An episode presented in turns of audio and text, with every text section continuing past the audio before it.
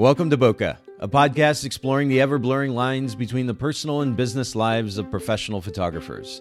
This is your host, Nathan Holritz, and I'm excited to have you join me in connecting with photographers and entrepreneurs in the photography industry as we dive into real conversation about photography, business, and that sometimes messy thing we call life. This podcast is brought to you by Photographers Edit, custom post production for the wedding and portrait photographer. Visit photographersedit.com. And now, let's dive into conversation. Okay, so we are, as I like to say, we are live. Um, I'm here with my new friend, Michael Sasser, photographer who is currently based in, in California. We'll get into that here in just a little bit, but thanks so much for making time to join the Bokeh podcast today, Michael. Absolutely, man. This is great. I'm excited. Well, we're going to dive into a really interesting point of conversation here a little bit later in the podcast about using video in a photography business. But to kind of get us started, will you give our listeners, I, I like to get started with kind of a, a takeaway, a big takeaway or a value add for our listeners. Will you let our listeners know a piece of advice um, that you wish you had known or at least followed when you first started your photography business?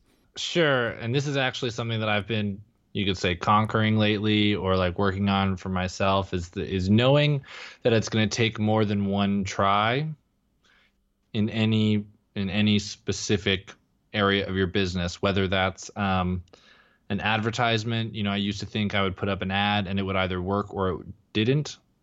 And now i'm learning like you need to put up five or six or seven ads to find the best one. Yeah. If you email you know your goal is to connect with um, a certain type of business for weddings that may be a florist or something. If you reach out to a florist and they say they're not interest, that interested, doesn't mean all florists are interested. It actually means that what you need to do is email 10. And so I wish that I would just have known that trying once and uh, and if it doesn't work out, it doesn't mean that your system is flawed or that it's not going to work or anything right. like that. It just means that um, it just means that every everything has a first step and usually it takes more than one step to get anywhere. That's a really great piece of advice and actually it's a good reminder for me and this is something i've been reminded of uh, in the last few months in particular. I, I listen to I, I, follow a guy named gary vaynerchuk who's really popular for sure. Yeah and, in social media and one of his his messages is one of patience um, to to realize that this is kind of a, a long game if you will and it's really easy in our culture these days. I know it is easy for me to kind of expect immediate results. And I've, I've had the fortune of seeing some immediate results through my career in photography and, and now with my editing company. And I'm lucky to have seen those, but that's not always going to be the case. And um, to, to just keep in mind the importance of patience, I think that's really wonderful advice, whether the photographer is listening in is just getting started or they've been in business for a long time. It's easy to get burnout at times, especially if you've been in business for a while. But remembering that it is a long game and to have a little bit of patience. And if it doesn't work the first time, doesn't hurt to try again. And, and as you said, too, to be intelligent about it, to look at the data, look at an- analytics, um, test a few different options out before making a decision about what to focus on or whether to continue with that uh, particular approach to business or not. I think this is really, really great advice, a really great reminder. And uh, I appreciate you starting us off with that. It's really great. I want to get to know you a little bit personally. We haven't had the opportunity to meet in person yet. Uh, but I'd also like for our listeners to get to know you a little bit. So tell us, first of all, just where you're based. Uh, I live out in LA now. I got my photography start in Denver. Uh, I was there for about 10 years and then decided to come out to LA to get away from the snow, man. I'm just not a not into the cold anymore. So that's been a big that's been a good change. Okay. Well, now are you originally from Denver or where are you from originally? I grew up in Texas actually. Um, and so I went to school in Denver. I wanted to be able to, you know, snowboard more often and um and so I chose a school in Denver where I would be, you know, kind of close to the mountains and that's where I kind of got into my photography. It's it was actually I, I did my study abroad in Australia my dad bought me a camera and he said go take pictures. And i was like i don't know why people take pictures. Like you're gonna have memories. And he was like you, are gonna go and you're gonna take pictures. And i was like okay. And uh, and i got you know i got hooked. And so that happened in australia but i mean i didn't start making probably like a lot of people i didn't start making money until somebody asked to pay me a hundred dollars for a you know fifty dollars. I need a I need a headshot or I need my friend something like that. Right. And I was like, oh my god, like I just made money with my camera.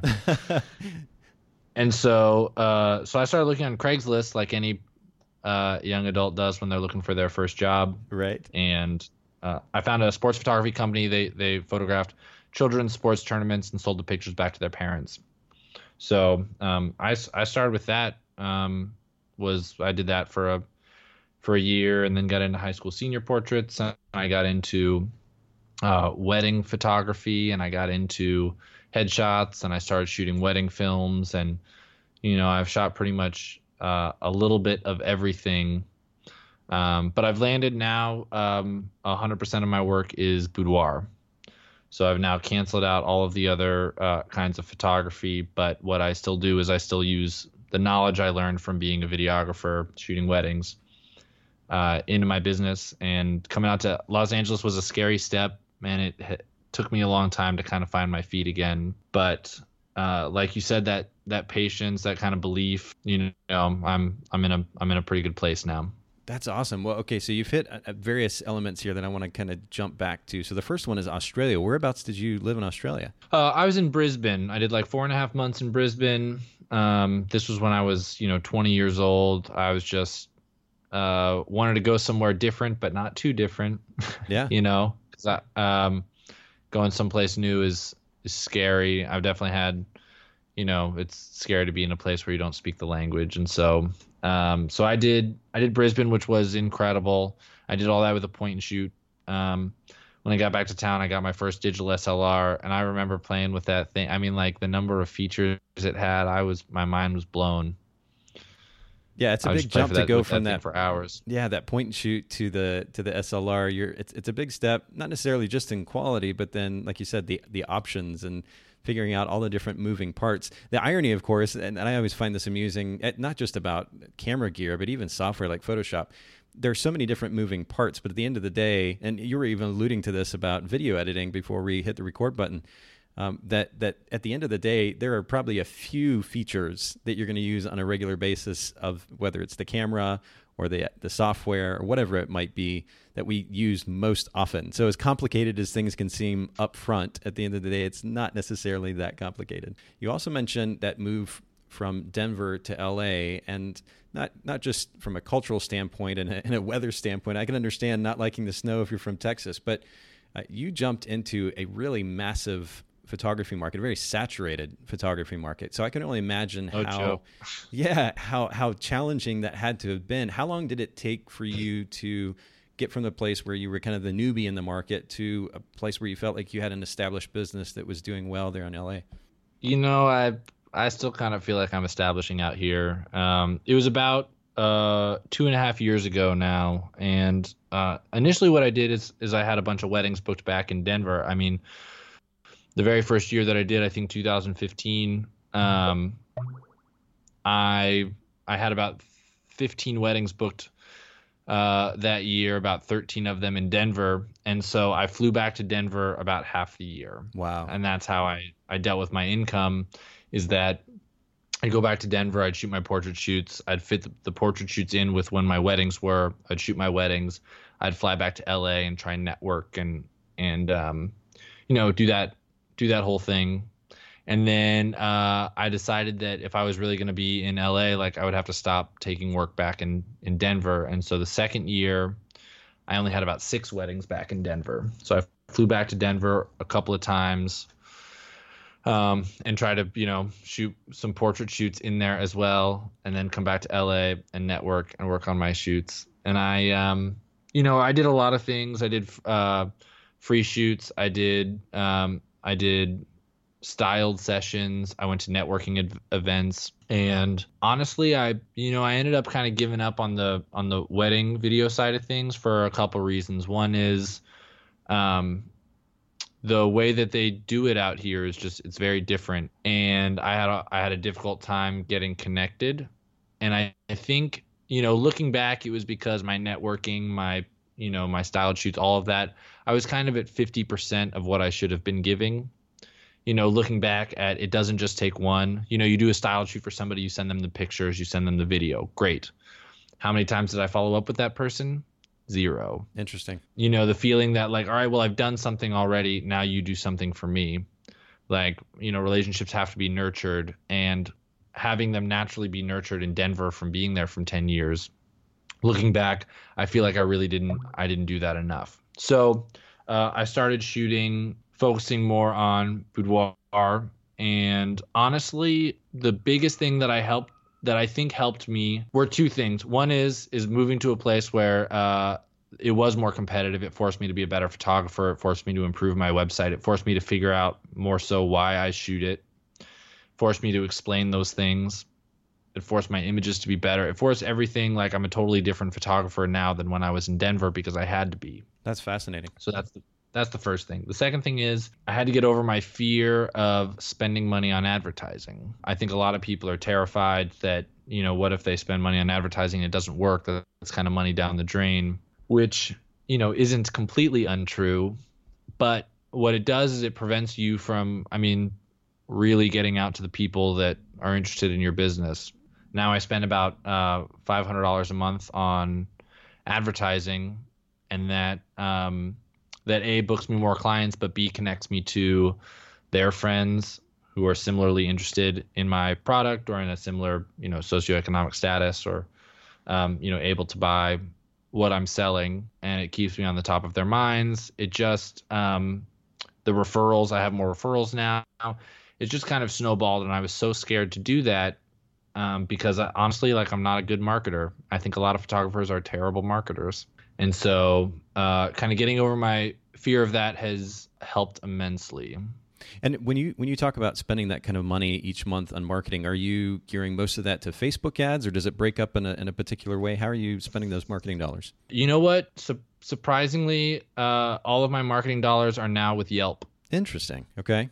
Super interesting because I think a lot of people say that you know Yelp is this evil company who, you know, puts you at the bottom of the search listings if anything happens and when somebody says you have a bad experience your life is over you know. But um, i found that you know i get 50 to 60 clicks but i get seven or eight emails. And a lot of those people are actually you know they're typing into yelp because they're looking to hire somebody. Having your photos you know when people this was this was some advice that somebody gave me um, so when somebody goes to your website they're hoping that you're the one for them nobody nobody goes to your website saying, I I kind of hope that I have to keep looking. it's true. Right? Yeah. So the idea of, you know, getting out in front of those people who are hoping that you're the one, you know, getting out there first, which is why being on the front page of Google is, you know, so important and yields so many clients. But um, that mixed with the reviews that I have, the quality of my reviews, um, I think says wonders. I think the two of those things together, you know, being the first person they click on and having astounding reviews, um, really gives them the trust that this is going to be, you know, a great, a great experience. So I've done uh, some Facebook ads, and um, I've had people book me after spending two dollars, and I've sometimes spent three hundred dollars in order to acquire a mm-hmm. client. I've sometimes run a Facebook ad in September and they didn't book until March of the next year. So it's very random because you're putting this in front of somebody, you know, you target somebody who's married or, or maybe you target somebody who's in high school or maybe you target somebody, you know, while they're scrolling through Facebook, their mind isn't necessarily in the mode of I'm looking for a photographer. They're in social mode. And so you kind of have to bring them out of that social mode yep. to tell them, you know, hey, how about have you thought about a photo- you're a senior photographer? Have you thought about your wedding photography yet? You know, one of those things. Whereas when they're actively looking for it themselves, they're much more inclined, they're much more likely and motivated to take action on it. You know, that's a really interesting differentiation, and, and yet again, a good reminder for me. And when I think about, in fact, I was just meeting with um, our new head of digital marketing at Photographers Edit today, and we were chatting about strategy and plans. And um, when I think about what type of ads we're creating to put on Facebook versus the type of ads that um, we might run on Google, for example, where, like you said, you would have somebody who's actually looking, specifically looking for whatever it might be. In this case, a boudoir photographer or an editing company, whatever it might be, they're a warmer lead because they have that on their mind versus the type of ad that you might create on Facebook where and it, you summed it up so well. You're pulling them out of whatever that they're doing at that point, which may just be something as simple as laying in bed scrolling through social media. Um, they're not a warm or as warm a lead at that point, and so you have to get them in the right mentality and then try to convert them. Uh, that's that's really compelling a series of compelling thoughts that I think would be really valuable for our photographers listening in who are thinking about creating ads on the various social media platforms. But uh, certainly a good reminder for me. Google, I've um, I'm hoping to continue to gain the ranks in Google, but somebody once told me that um, you know when somebody looks you up on Google, all of the you know we we're in a very visual business, and all of the Google listings are just one blue line of text yeah. with underneath uh, two lines of of gray text, essentially, so they can't differentiate you when you're clicking through. Whereas Yelp, for instance, you get your home photo um, and that alone can be something that can differentiate you. You know and i and i spent less money. I spent x amount of dollars on google and i spent x amount of dollars on facebook and i added up you know how much it cost me to acquire clients from each. And yelp was the lowest a but b it took the least amount of time. And the other thing i'll say is um, i ran ads for uh, you I've got this course out on um, how to teach photographers how to shoot video, and all 100% of my advertising for that was on Facebook. And so I ran a video that showed, you know, I'm teaching a course on video. I played a video that showed these incredible shots that you can get and the things I'm going to be teaching you. You know, a link to my website where more sample videos could be seen, and that was that was extremely successful. Um, because I was able to target, you know, the targeting of Facebook is really what's so amazing. Right. Literally, the only people who are going to see your ad are people who at some point are going to hire a photographer. Um, so the targeting of that really separates Facebook, I think, from you know from from other platforms. The difference is is a, a platform like Yelp is kind of the targeting is they're looking for what you have already. You know, they're the one who's actively obviously they're a potential because they're searching for it right? And it's a it's a warm lead of a different kind in that sense. But i think at the end of the day really a, good way to sum this up um, i mean again there's been so much valuable content here that i didn't expect we would get into so i really appreciate you sharing. Um, at the end of the day it is important to remember to use the, the right platform for the right purpose. And uh, and and on top of that also again just borrowing gary's advice uh, make sure that you're going to the platform where you can get the best ROI, where maybe there's the least traffic or effort as far as advertising is concerned. And I, I think that Facebook advertising, from the photographer's standpoint, may be yet may still be underutilized. And the very last thing I want to say on that is. Yeah. For Yelp, for me, might work really well, but Yelp for the next person might not you know like for the next photographer maybe facebook ads is more their you know what's going to do it for them or maybe google ads are really going to do it. Or maybe they're just such a warm person that when they um, you know meet somebody they uh, you know they create this whatever like people want to work with them. So they shouldn't be spending their time trying to figure out facebook ads. What they need to be doing is going to networking events every single day. And so um, and the the difficult part about that is you don't know until you try them all. Which is it goes back to your your point earlier uh, about playing the long game, trying a little bit of everything, testing it out, playing on your your strengths, um, setting aside your weaknesses, and and, um, and and really focusing on what generates the best results. And you know, again, part of part of that just to simply looking at the data, which is not something that a lot of photographers are, are great at or, or, tend to uh, even consider. It was certainly a weakness of mine and something that I've learned later in my business life. Uh, but it's important to, to try the various possibilities, look at the data, make intelligent decisions, and focus on what works. And um, so, this is all really, really great advice, good reminders. And I really appreciate you sharing about all of that. I want to get into a little bit more. Uh, you've, you've, alluded a couple of times to using video in your photography business, and that's really what I wanted to focus on today because this is an interesting consideration for the already busy photographer. We got sole proprietors who are trying to run their photography business. Uh, in this case, your your focus, your specialty, your brand position is boudoir photography.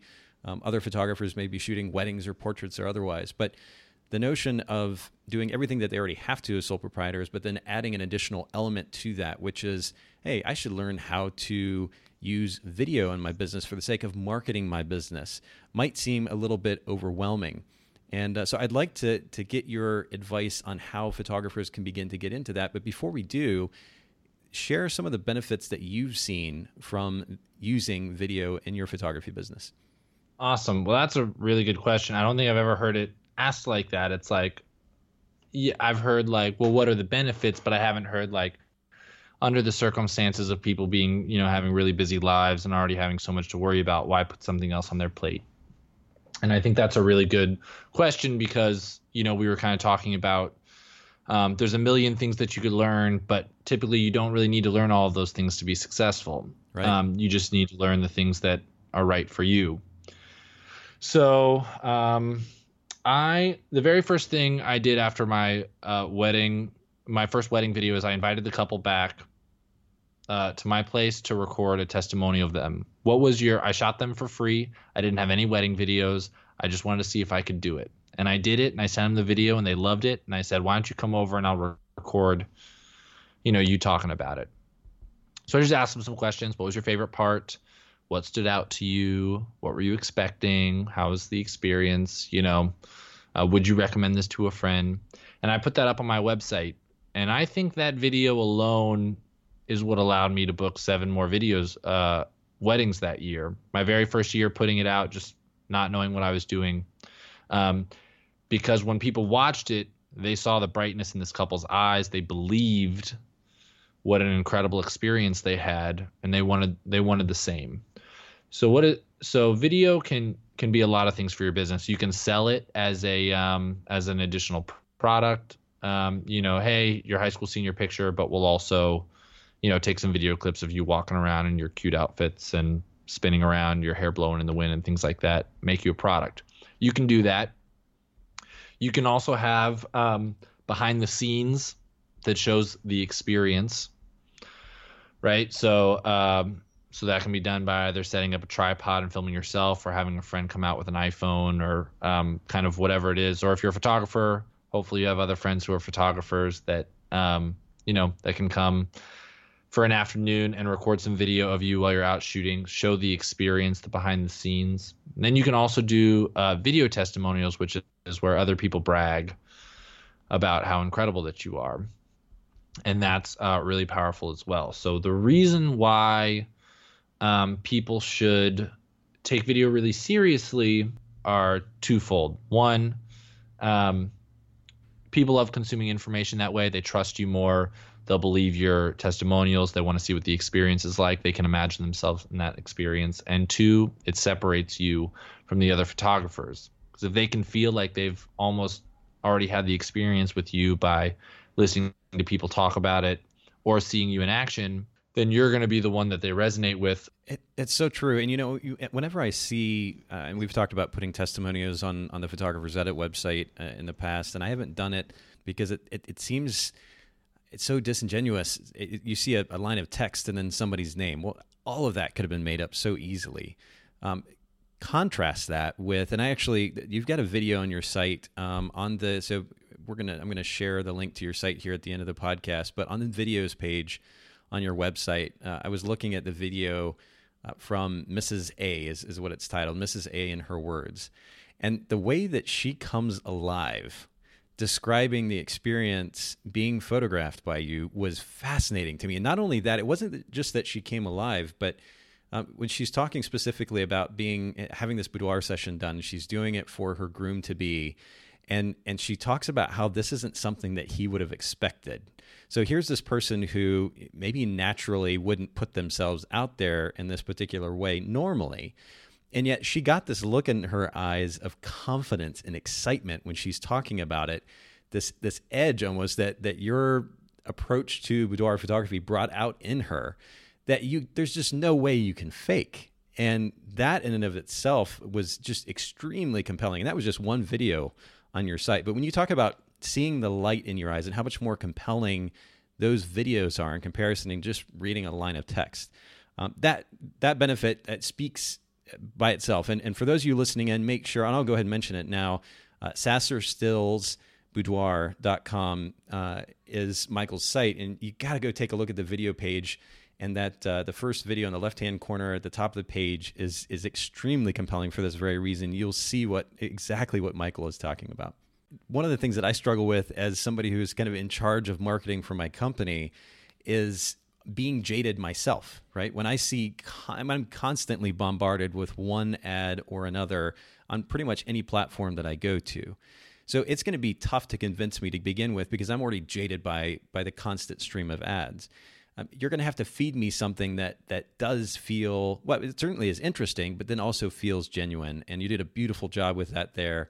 Um, one thing that I want to jump back to before we get to kind of the next steps for these photographers that are saying, you know what, okay, I'm convinced. I, I looked at your website. I want to figure out how to begin making videos for my photography business. We're going to talk a little bit about how they can get into that. But something you mentioned in passing, which is really fascinating to me, was you were talking about shooting behind the scenes videos and just having a friend come and shoot with the iPhone. Uh, I know that that most photographers, if not all photographers, are aware of how good the uh, or at least to an extent anyway, how good the, the video quality and photo quality on these phones are. But the fact now that we can do something so simple as grab an iPhone and shoot video that is good enough to even post on our website, I think is really interesting. And it minimizes that barrier to entry for photographers who are interested in getting into this. Um, would you would you recommend a particular approach to using the phone if that's all they have to get started? If they don't even have an SLR that has good video built in, uh, how should they go about using something like an iPhone to, to begin to shoot something like behind the scenes videos? Uh, shoot horizontal is, the, is that, the big one. That for um, sure, for sure. But but in all seriousness, um, I just got back from Europe, and on the trip, I had a little pocket camera. I had my, my Sony pocket camera for when I couldn't um, couldn't bring my larger camera that I was, you know, filming everything. And for the times at which I left that Sony at home, I still had my cell phone. And uh, we did like we went up the Eiffel Tower, and I didn't bring my, I didn't bring my pocket uh, Sony. That's you know it's really nice, shoots incredible footage, and um, but instead I had my phone, and I took video from my phone, and I I cut it all together with all of the other footage, and like honestly, you almost can't tell. Yeah. like it it blows my mind so much the the image quality of the iPhone now. And I, would say that so a couple things is the first thing is um, the number one indicator that you're shooting with an iPhone is the auto exposure change. Interesting. So to turn that off, all you do is you you know how when you tap on like a brighter part of the picture, it darkens things. If you tap on a darker part of the picture, it brightens things. All you have to do is push on the screen and hold, and it'll pop up with this auto exposure lock. And then the exposure won't change. And it looks like you're shooting on manual with a 35 millimeter at like f8. Yeah. And um, and so that's that's really it. That's if you and it's got built-in image stabilization so it's super smooth. So that and then shoot into the sun as little as you can. So the iPhone is not great at shooting into the sun. So wherever you stand, shoot from the side or shoot with the sun at your back. Um, I would say that you know, do those two things. The audio on the iPhone is not that great, but for behind the scenes, you know, video, you're just watching the person laugh or smile. Um, I've been hired to shoot behind the scenes for wedding photographers before, where I've just followed the photographer around, which looks really silly when the bride and groom walk down the aisle and the photographer kind of follows them, and I'm like doing my panning shot on the photographer. But as long as it looks like it's in in manual, your light is pretty good. You're a photographer, you should know how to get pretty decent light. Um, you shoot horizontal I believe you could cut together a 30 second video that people would love to watch and feel more comfortable feeling like they understand what the experience is like. For sure. Well, and, and what we have to keep in mind uh, is that even photographers on a regular basis are consuming Instagram stories, for example, uh, as content and enjoying it. And, and that is about the least, well, in many cases anyway, about the least produced content that you can imagine. So because photographers and, and pretty much everybody else are used to seeing that quality of content. When I say quality, I just mean simply the quality right. of the footage itself. Um, the idea of, of using just a couple of simple tips like what you just recommended, applying that to what is a, a pretty incredible video built into your your phone, um, you should be able to create wonderful uh, video footage for something as simple as a, a, behind the scenes look. So I think that's really great advice. I'll throw in a couple of additional suggestions there too. I know that um, an app that I've used in the past that has been really powerful is one called Filmic Pro um, that works for the iPhone specifically. I'm not sure if it's available for Android. Um, but it's a really, really powerful tool. If you want more manual control of the video that you're producing on your iPhone, you can take a look at that. And then Moment Lens. If you just Google search Moment Lens, uh, moment lenses are, are kind of mind blowing, really, as, as the, the, quality that they generate and um, and the increased uh, control over depth of field. Absolutely beautiful product for a minimal price. And um, so, if you guys want to take advantage of that platform, photo and video that you have on your phone, um, check out Moment Lens as well. Um, let's let's go ahead and move on then to your suggestions. Maybe the first two or three steps that that photographers um, can take to get started in using video for their business. And we're going to make sure that we send them to the resources that you have on your website as well. But give give our listeners first two or three steps that they should take if they're like, hey, you know what, I'm ready to use video for the sake of my photography business. What do they need to do next? Honestly, like the first the first step is to go out and shoot some video, which you know kind of sounds silly, but um, one of my favorite quotes is the most effective way to do something is to do it and uh, I think that just kind of speaks to the paralysis that a lot of people feel like, you know, is it going to be good? Is it not going to be good? You know, so the first thing that I would say is just go out and shoot and shoot some content. If it and it doesn't have to be for your photography business. It can be something else that you're interested in. It could be your kid playing soccer. It could be friends, you know, making drinks or or whatever. But the first step is just just shoot some video. Know that it's not going to be very good, but I I guarantee you like first video is going to be difficult second video is going to be easier third video is going to be gold so i think you're going to be in great shape if you can get to that third video you just start shooting so that's step one step two is i've sort of broken down i think you only really need three things to make a video great you know watchable uh, the first is a stable camera which most photographers already have tripods uh, if you're doing interviews, if you're you know walking around and getting behind the scenes footage, like we said, the iPhone has built-in image stabilization. You know you're going to be fine there. Um, good light, um, which is most photographers should know how to do because um, you know that's what you're shooting on a regular basis. And the third is if there is any audio, you know, behind the scenes video, you can just drop a song in there and add the clips that match up with the beats, and then you know you're that's that's it. You don't need audio. But if you're if you're gonna have somebody speaking, to have decent enough audio, and uh, you can get a, a good enough mic for about thirty to sixty dollars on Amazon that you just plug into your camera, and you are done. That's that's all. You know, that's pretty much all that audio is. And so there's really no reason to be scared of that. So, um, stable camera, good light, good audio, and and you're in and you're in pretty good shape. Do you recommend a particular mic when you say that the thirty to sixty dollar mic on Amazon? Is there one a, name that you can throw out there? Yeah, the my very short answer to that is if somebody's if somebody's sitting in a chair talking, then a lavalier microphone is the best, and you can buy one for uh, for very inexpensive for probably under thirty dollars that plugs into your camera. It's got a long wire, and you just let the wire go across the floor. you just clip it onto that person's shirt. If you're doing something where you don't necessarily know exactly where somebody's going to be at any particular time.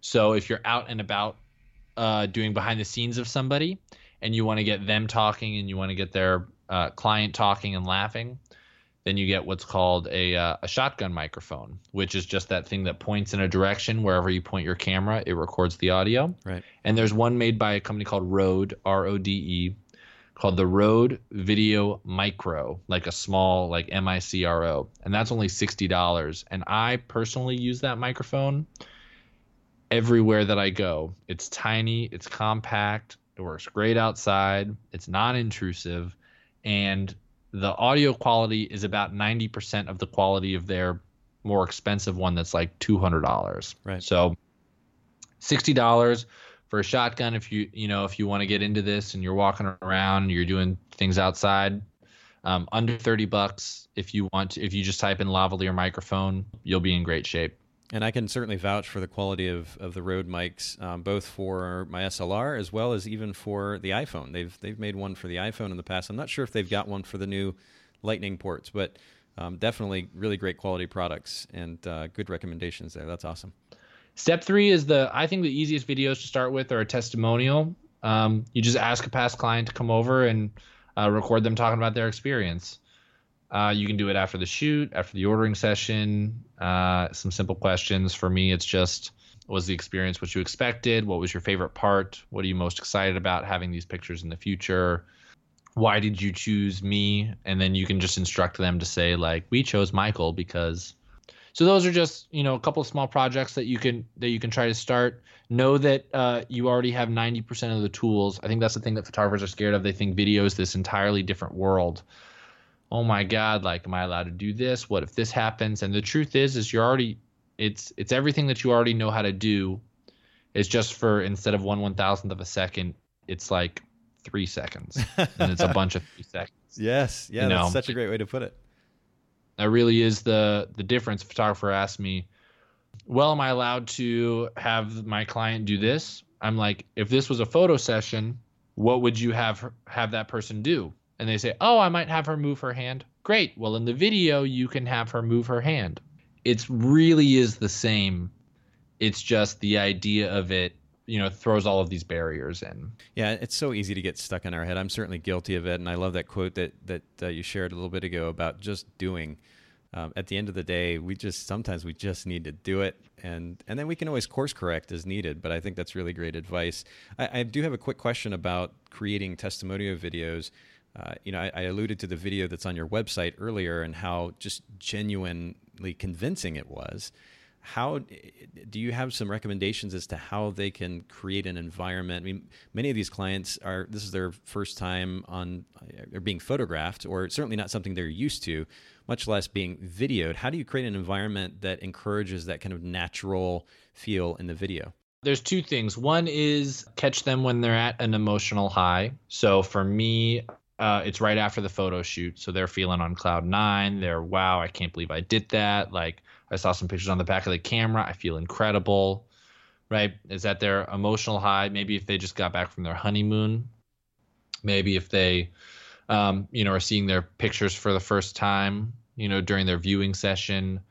Maybe it's any of these things. So that's the first thing is uh, when they're at an emotional high, you'll just see it. You know, have you ever seen somebody? Uh, you ever seen a friend when they come back after a first date that went well?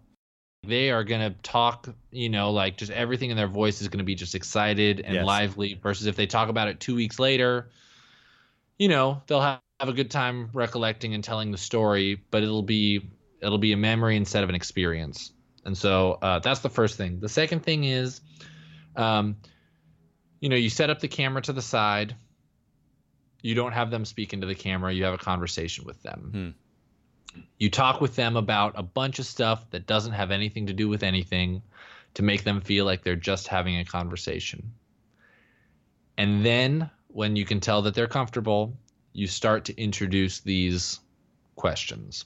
And so you might say, uh, okay, I got the camera set up, um, but you know, I'm just curious, like, what do you have going on later today? Oh, wow, I can answer that question, no problem. Okay, uh, later today I'm doing this you know, it's like cool that switch in them turns off from this is an interview to this is a conversation. Absolutely. And then from there, you know, you can be like, awesome. And like when you started your day, did you think you were going to be doing this? And, you know, then they, it kind of gets into and like, why did you choose me? Instead, you, you must have looked at a lot of people. Why did you choose Boudoir? You know, what was special about this experience for you? And then it's, and then it, and then they forget that the camera's there because they're looking into your eyes and they're just you know, you guys are just having a conversation. I love it. This is really great advice. And actually, I'm just kind of I'm sitting here kind of floored at the amount of value that you have added uh, to this conversation for our audience. Uh, I can't thank you enough for that, Michael. And and I know that they're going to want to kind of take this to the next level. So if you don't mind going ahead and just resharing, if you will, the your website as well as your Instagram. And I know that on your website you've got a page specifically geared toward uh, resources for photographers. So share away if you don't mind. Absolutely. So uh, my Instagram, my website is all um, my last name Sasser S A S S E R. Uh, stills like a still photograph, and then boudoir.com. Uh, that's for my Instagram as well. I decided to come out with this uh, with this course. I got asked to teach a course on video to a group of boudoir photographers, and they're uh, they were blown away. And I didn't really realize initially um, what an impact it be like that the barrier to entry is really so small, but but for whatever reason, people are really struggling to start something that I think could really improve their business. So I put together this course that goes over a couple things. A couple of the big things that it teaches is a uh, it's specifically built around uh, boudoir. So the first thing is how to shoot a video of a client if they want, you know, maybe something a little extra like a video. The second thing is how to shoot uh, promo videos for the people in your industry, for your makeup artists, for your florist, for your wedding planners, for your um, for your wedding dress shops. It kind of goes over what it's like to kind of shoot the behind the scenes and put something together that will add incredible value to their business that they'll want to share with their potential clients. Hey, look at my incredible dress shop. You want to buy our dresses? Wow, that's an amazing video. Who shot it? This photographer.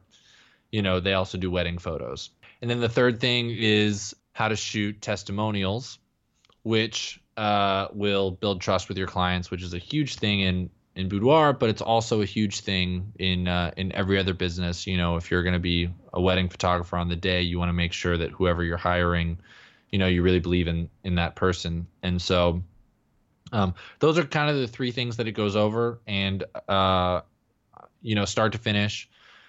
I talk about um, how to get your camera stable when you don't have any stabilization gear, you don't have a tripod, you don't have a monopod, no problem. And there's actually a free five minute download. You just watch the first five minutes of the course, and I give away like probably more than I should. uh, but uh, you know, just go check that out, like learn something, and start you know start applying it. Well, we'll make sure that we send everybody to to sasserstillsboudoir.com and um, that the videos uh, page I mentioned earlier. You guys make sure you check that out for some examples, uh, both of Michael's work, but also examples of what he was talking about, the benefits of the video themselves. And then if you click on that for photographers link, it'll take you to the page where uh, you can look at information about that course and then also sign up for it. And uh, and then of course make sure to check out Michael on Instagram as well. And uh, that is also Sasser Stills Boudoir on Instagram. Thank you again, Michael, for first of all making time, but then adding so much value to our listeners. I really appreciate you doing this for us. Absolutely, man. This was great. I think um, you know I've loved I've loved your content. I know this is a little outside of uh, you know what you guys typically talk about. So I'm I hope it's been I hope it's been really awesome. Um, and you know best of luck to all the photographers out there trying trying something new. I think you're brave, and I think it's going to work out great for you. Thanks so much for listening to the Bokeh Podcast. Please let us know what you thought by leaving us a review in iTunes. If you'd like to hear a particular photographer or entrepreneur in a future episode, don't hesitate to email me, nathan at photographersedit.com. The Bokeh Podcast is brought to you by Photographers Edit, custom post production for the wedding and portrait photographer. Visit photographersedit.com.